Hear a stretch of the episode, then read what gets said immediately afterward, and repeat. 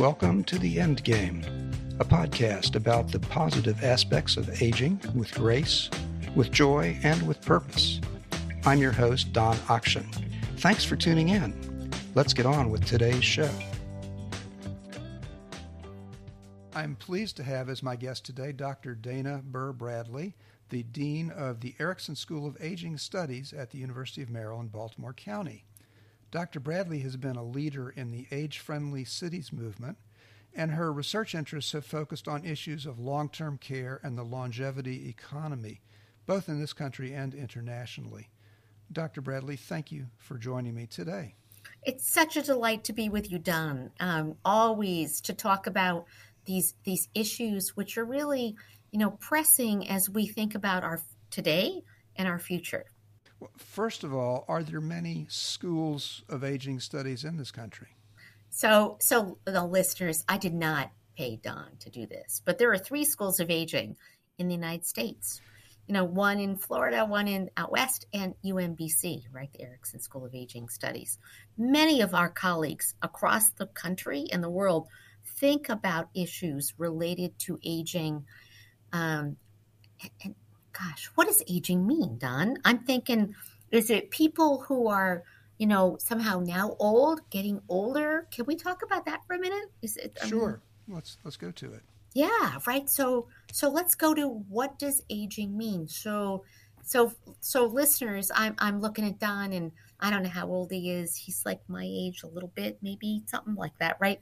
So we think about, you know, people who are aging are a lot of different chronological ages. They could be in their 40s, 50s, 60s, 70s. Heck, look, if you're not dead, you're aging, right? So that's what I tell people.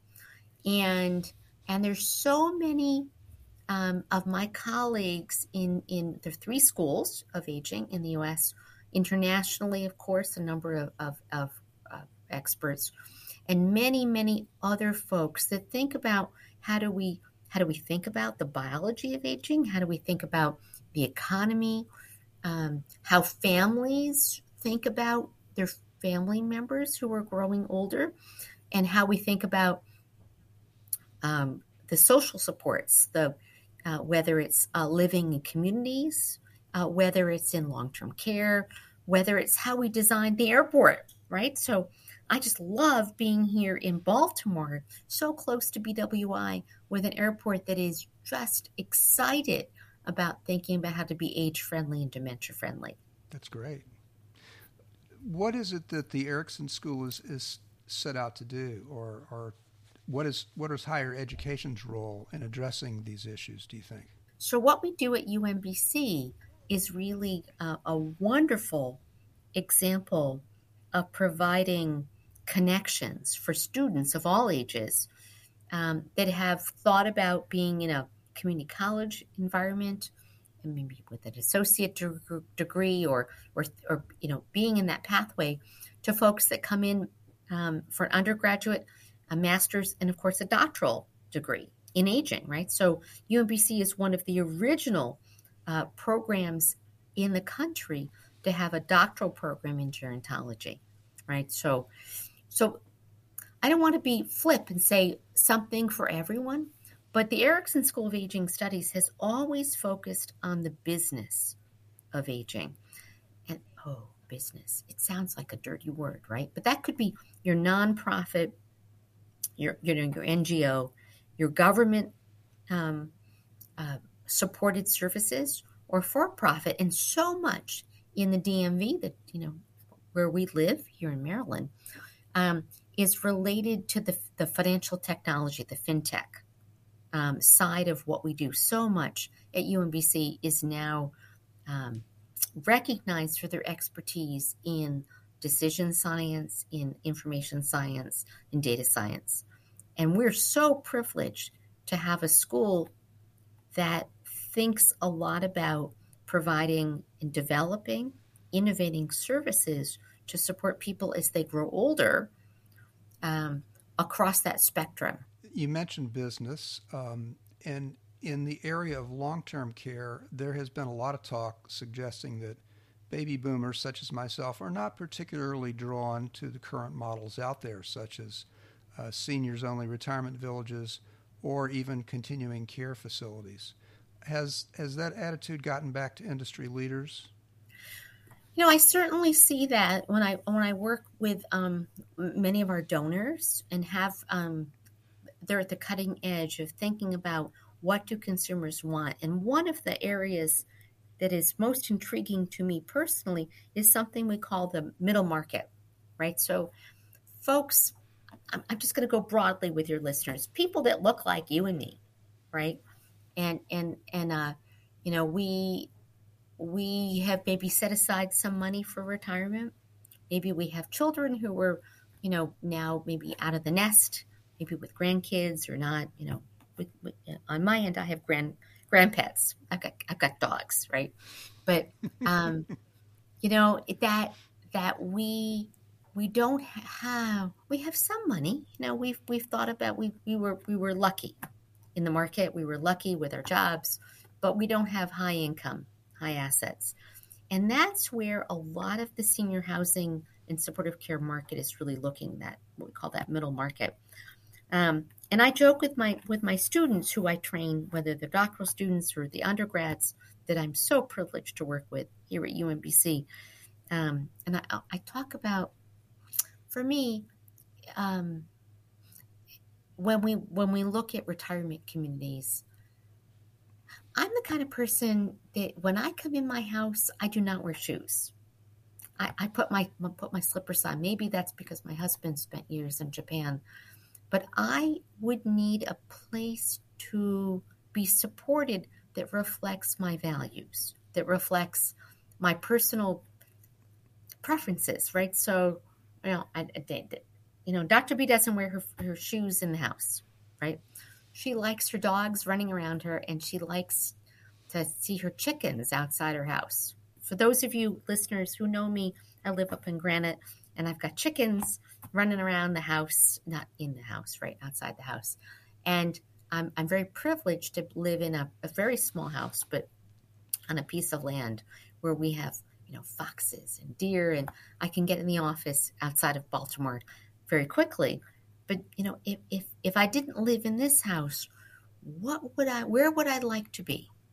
Right? And what would I need to help me be the person I am?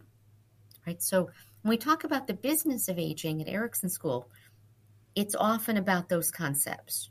How do we value that individual? Who is that person? What do they need? And it that need system is very individualized. Right? So again, the dean here doesn't want to wear her shoes in the house and likes her dogs to run around and wants to see her the chickens outside or the birds, whatever, you know, right? Be one with nature. And that is my version of growing older, but that might require assistance as I get older, right? So that allows my students here at the Erickson School of Aging Studies to think about that individualized model and how do we how do we think about that business that would be behind that? And i don't say i want to say monetize. That's a it allows us to be creative and innovative. And the most important thing it, it puts the person who is getting older at the center of the equation the most important thing that we do here at UMBC is to put the person first.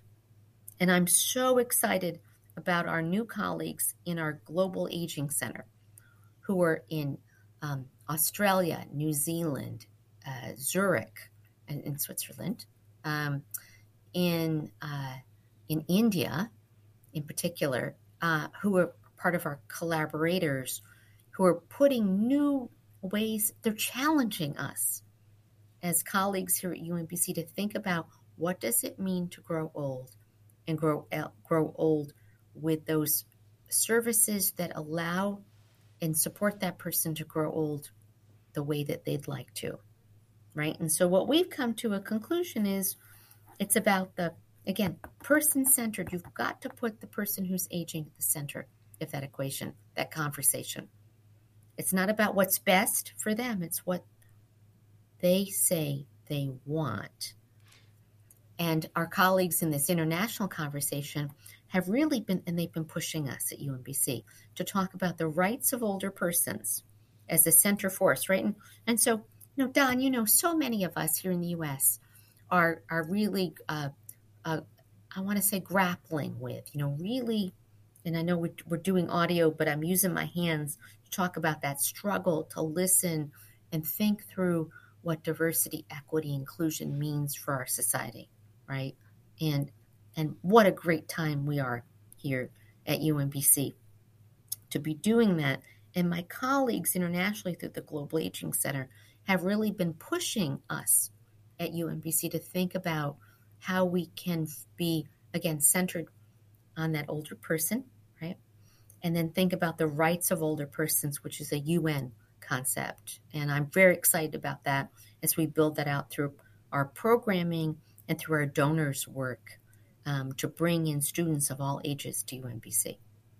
So, some of the reading that I've been doing suggests that our emphasis or our policy up to this point has really emphasized keeping older people safe at the expense of their own individual uh, desires or needs or what have you. Is this is this sort of where that thinking is going? Is toward toward a different model? Right. So, you know, what a great. So, again, I'm, um, I know with this audio, I'm using my hands. It's kind of like the yin and the yang, right?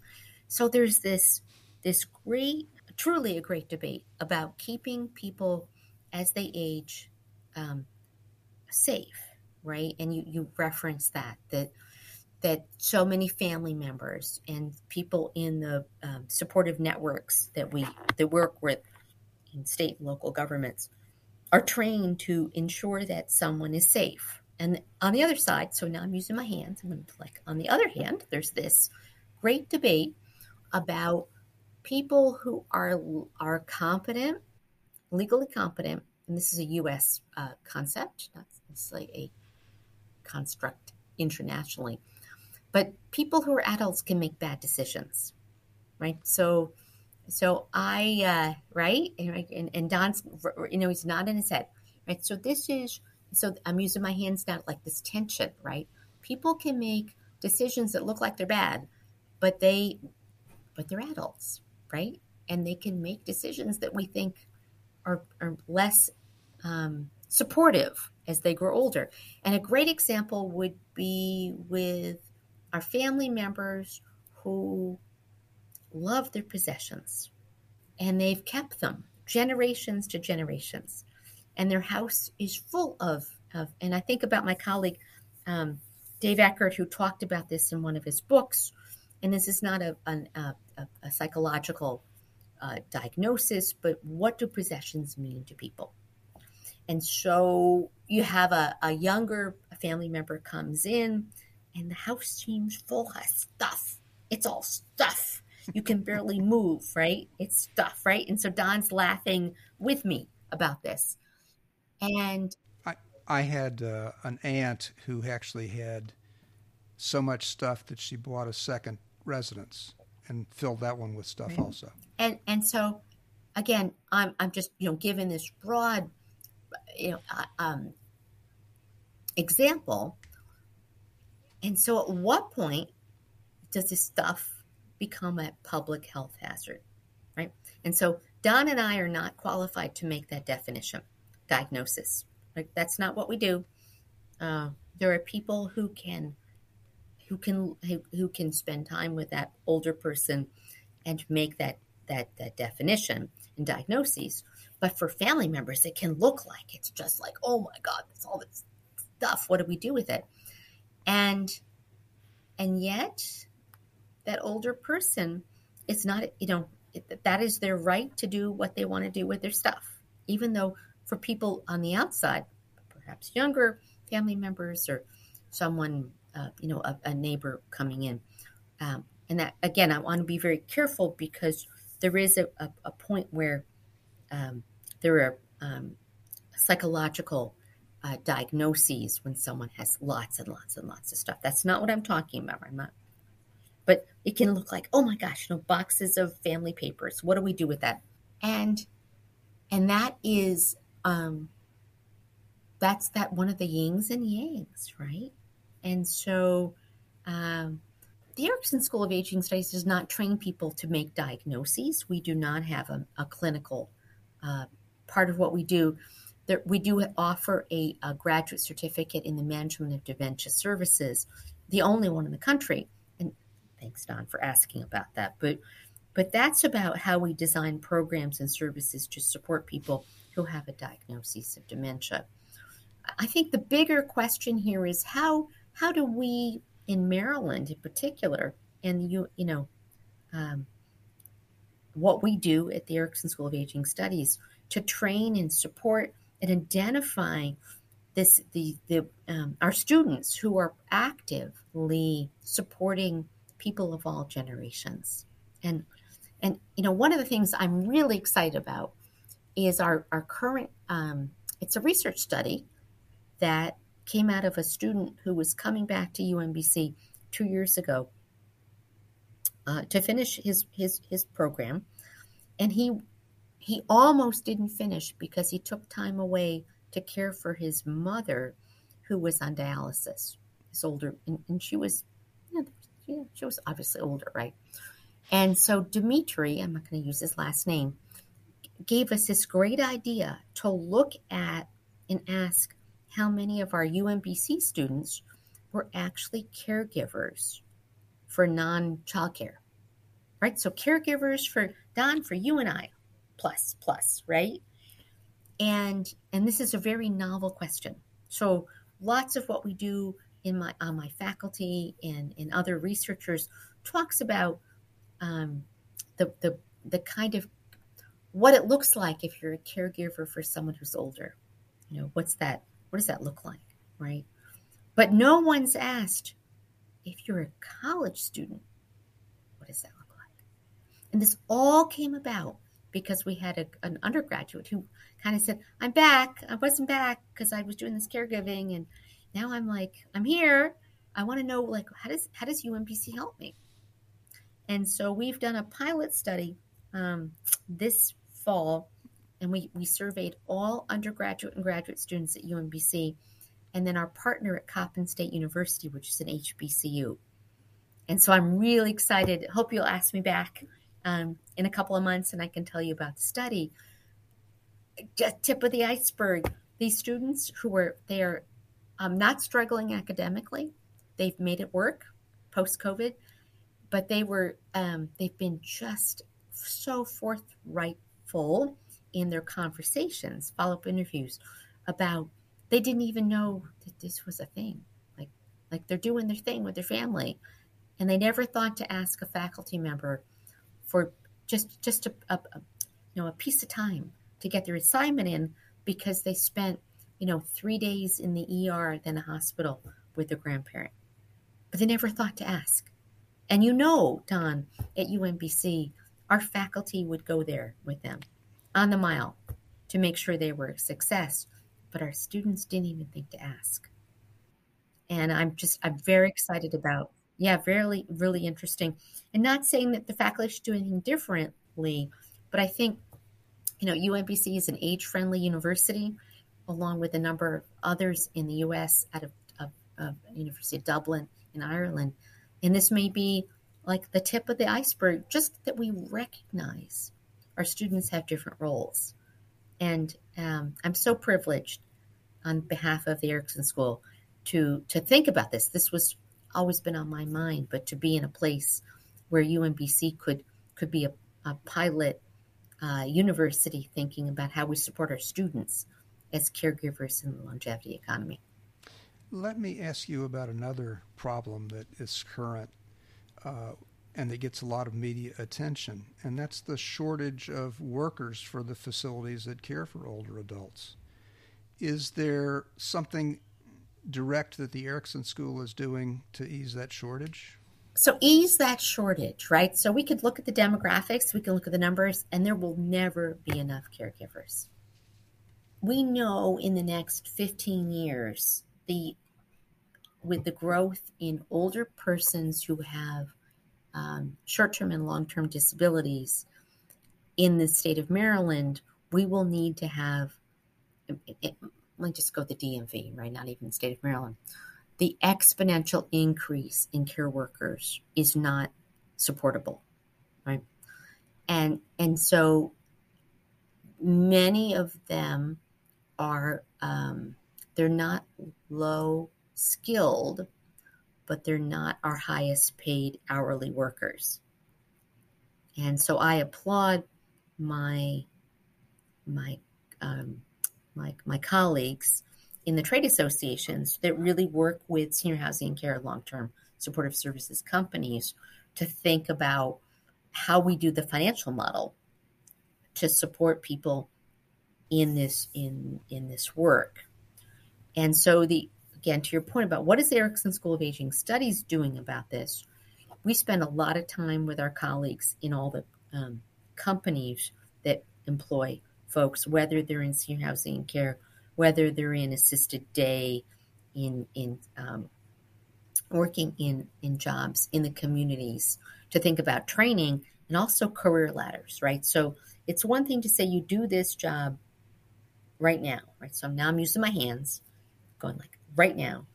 But there is, it's important to look at all our folks that are doing this very important work and ask, where will they be in two and three years? Right. So, again, working with the companies who are our major employers in the area and ask about how can we support their skill set. If it's not at UMBC, it could be in our partners in community colleges. It often is in um, uh, supportive uh, training in the our professional associations that we work with all the time, whether it's HFAM, um, LeadingAge. I mean, I could go on, you know, talk about that. Um, but when we approach it as it's an hourly job, it's only for the moment.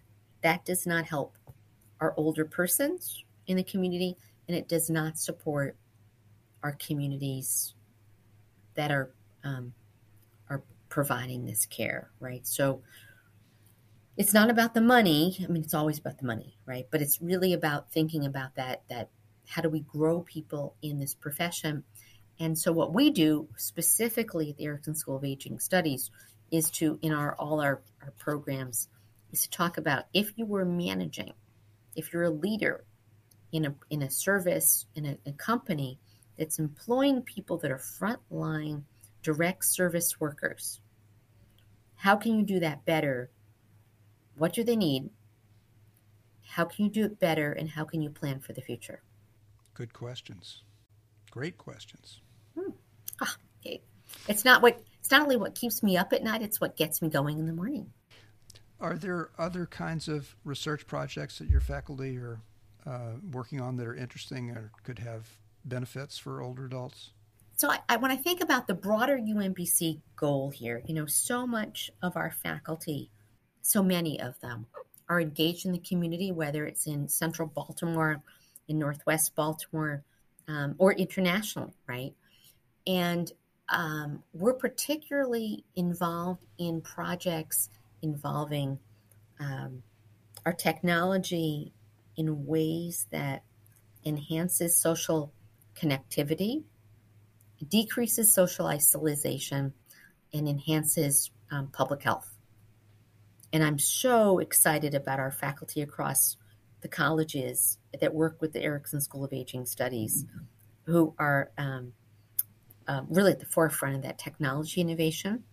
And um, I'm really excited about. We've got four new graduate students working with us now in translating what we do in computer science to operationalize that for um, for applications to enhance social connectivity. And um, it's it's such a joy to see our students of all ages, but particularly our you know our, our masters and our young doctoral students know that they have the technology available to provide a, a platform, an opportunity um, for for people of all ages, particularly for older adults, to engage in ways that are very important for them. And and then it's really important to get those venture caps, venture capitalists to you know whether it's again through NIH, NSF, and then those venture cap people to invest in these these programs. So it's it's a wonderful time to be in this area. I'm so blessed.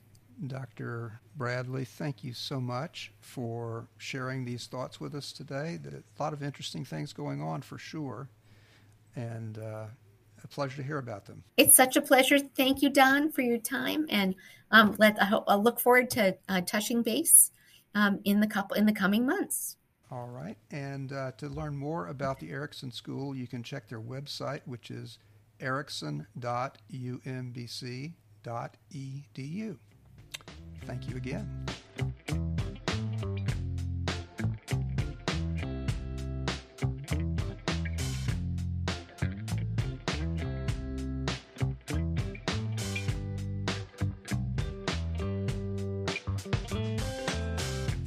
Thanks for listening to our podcast.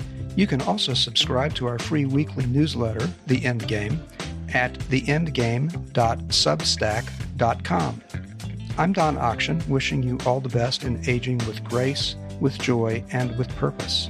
I hope you'll join us for future programs here at The Endgame.